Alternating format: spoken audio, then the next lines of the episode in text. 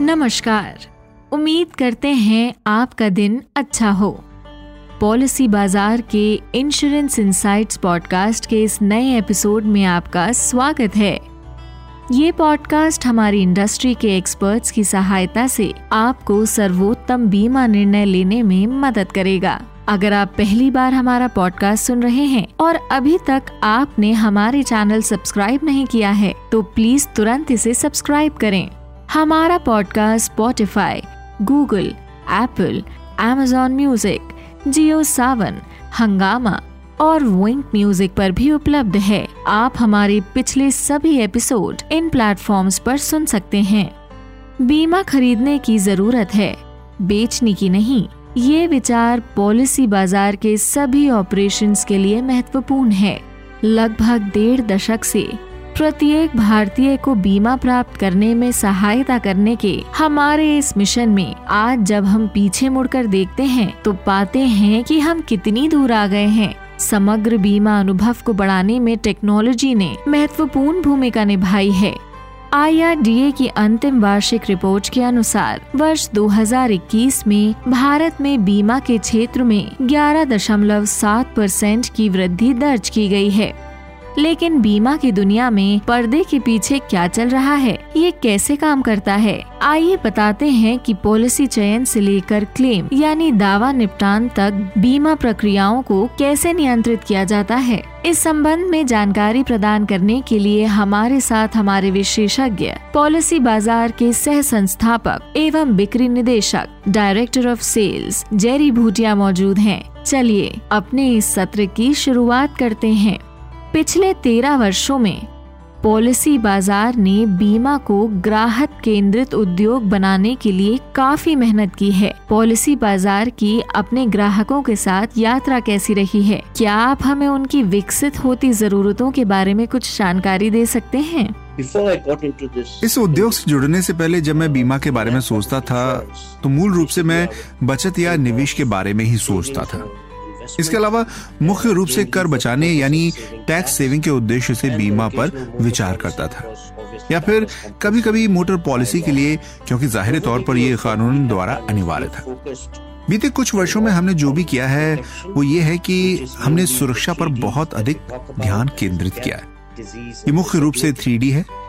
Three यानी death जिसे हम कहते हैं मृत्यु। डिज़ीज़ यानी बीमारी और डिसएबिलिटी यानी अक्षमता, इसका अर्थ है। जीवन बीमा एवं किसी के स्वास्थ्य बीमा पर ध्यान केंद्रित करना। यदि देखा जाए तो इन्हीं की वजह से आपकी और आपके अपनों के परिवार की आमदनी पर बहुत ज़्यादा प्रभावित होती है। जानकारी साझा करने के लिए धन्यवाद, जेरी। अब हम अपने इस सेशन को आगे बढ़ाते हैं। पॉलिसी बाज़ार में सेल्स यानी बिक्री एवं ग्राहक संबंधों, यानी कस्टमर रिलेशनशिप के प्रमुख के रूप में। आपको क्या लगता है कि end to end customer relationship के लिए उच्च मानक बनाए रखने में टेक्नोलॉजी ने आपकी किस तरह सहायता की है? टेक्नोलॉजी सभी क्षेत्र में बहुत महत्वपूर्ण भूमिका निभाती है। टेक्नोलॉजी के माध्यम से ही हम ग्राहकों की आवश्यकताओं को बेहतर तरीके से समझ पाए। टेक्नोलॉजी हमें इस बात की जानकारी देती है कि ग्राहक क्या खोज रहा था। किस उत्पाद या किसी योजना में उसने रुचि दिखाई है? कौन सा उत्पाद उन्हें पसंद आ रहा है? और उससे लेकर उसके मन में क्या क्या जिज्ञासाएँ हैं? ये सभी जानकारियाँ हमें ग्राहक को बेहतर ढंग से समझने में सहायता करती है। और जब हम ग्राहक से बात करते हैं या जब हम उससे संपर्क करते हैं तो हमें पहले से बहुत कुछ पता होता है। ग्राहक क्या सोच रहा है और उसकी आवश्यकता क्या है इसकी मदद से हम ग्राहकों की ज़्यादा बेहतर सहायता कर सकते हैं। निश्चित रूप से टेक्नोलॉजी ने सेल्स यानी बिक्री और ग्राहक सेवा विभाग यानी कस्टमर रिलेशनशिप डिपार्टमेंट के विकास में एक प्रमुख भूमिका निभाई है। अब आगे बढ़ते हैं। ग्राहकों को शिक्षित करना पॉलिसी बाज़ार के प्रमुख लक्ष्यों में से एक रहा है। आपका क्या मानना है कि ऐसा करने में हम कितने सफल रहे हैं? आज से पंद्रह से बीस साल पहले जब आप बीमा के बारे में सोचते थे तो मूल रूप से बचत या निवेश। बीमा को लेकर या फिर मोटर वाहन बीमा के बारे में सोचते थे, जो कानून द्वारा अनिवार्य था।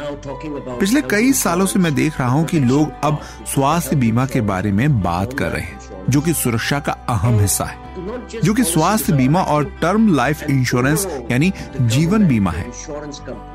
मुझे लगता है कि न केवल पॉलिसी बाज़ार ने, बल्कि सरकार एवं बीमा कंपनियों ने भी बचत के साथ ही सुरक्षा के पक्ष में भी सोचने की दिशा में ग्राहकों को शिक्षित करने का बहुत सारा प्रयास किया है, जो कि महत्वपूर्ण है। हमें अभी भी बहुत लंबा रास्ता तय करना है।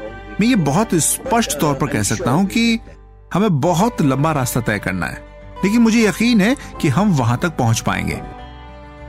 जेरी जब कोई ग्राहक किसी बीमा कंपनी के संपर्क में आता है तो उसे कौन से सवाल बीमा कंपनी से ज़रूर पूछने चाहिए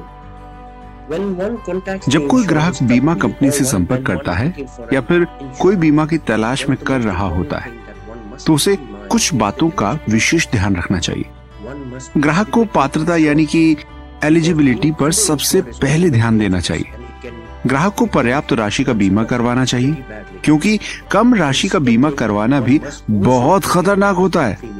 ये आपकी बचत को बुरी तरह प्रभावित कर सकता है। दूसरी बात, जो ध्यान देना ज़रूरी है, वो ये है कि प्रीमियम यानी उस विशेष बीमा की कीमत क्या है। क्योंकि एक बीमा कंपनी से दूसरी बीमा कंपनी के प्रीमियम में काफ़ी अंतर हो सकता है। अंत में मैं आपसे ये पूछना चाहूँगी कि पॉलिसी बाज़ार में बिक्री यात्रा यानी सेल्स जर्नी के आपके अनुभव कैसे रहे? क्या आप कुछ अनुभव हमारे साथ साझा कर सकते हैं जो आपके लिए सबसे यादगार हों? पिछले तेरह से चौदह वर्षों में बहुत सारी सुखद यादें हमारे हिस्से में आई लेकिन दो चीज़ें दो चीज़ें वास्तव में सबसे अलग है। वो है नंबर एक जिस दिन हमें अपनी पहली बिक्री यानी सेल मिली और ज़ाहिर है कि ये एक बहुत ही यादगार अनुभव है। हमें सबसे पहली सेल मोटर बीमा पॉलिसी की मिली थी। दूसरा सबसे यादगार दिन वो था जब हमने एक महीने में तीस हज़ार का प्रीमियम पूरा किया था। अब ये अलग अलग क्यों है? क्योंकि ये सिर्फ़ उस यात्रा को दिखाता है जिससे हम गुजर रहे हैं। क्योंकि वर्तमान में हम तीस हज़ार सेकेंड के एक अंश में ये कर लेते हैं। ये दोनों पॉलिसी बाज़ार की मेरी अब तक की सबसे प्यारी यादें हैं। इन जानकारियों के लिए आपका बहुत बहुत धन्यवाद, जेरी। हमें उम्मीद है कि हमारे श्रोता बीमा कैसे काम करता है, इसे बेहतर ढंग से समझ पाए होंगे। आइए, अब अपने अगले सेगमेंट पॉलिसीपीडिया पर चलते हैं। यहाँ हम आपके लिए एक इंश्योरेंस जागन को डिकोड करते हैं। तो आज का टर्म है इंश्योरेंस प्रीमियम यानी बीमा प्रीमियम प्रीमियम वो राशि है जिसका भुगतान आप जीवन बीमा योजना को सक्रिय रखने और निरंतर कवरेज का आनंद लेने के लिए करते हैं। यदि आप देय तिथि से पहले और अनुग्रह अवधि के दौरान भी प्रीमियम का भुगतान करने में असमर्थ हैं, तो पॉलिसी समाप्त हो जाती है। आज का ये एपिसोड यही समाप्त होता है। हमें उम्मीद है कि आपको हमारा पॉडकास्ट सुनने में मज़ा आया होगा। कृपया लाइक, शेयर और सब्सक्राइब करना ना भूलें। सुरक्षित रहें, स्वस्थ रहें और फिर मिलेंगे।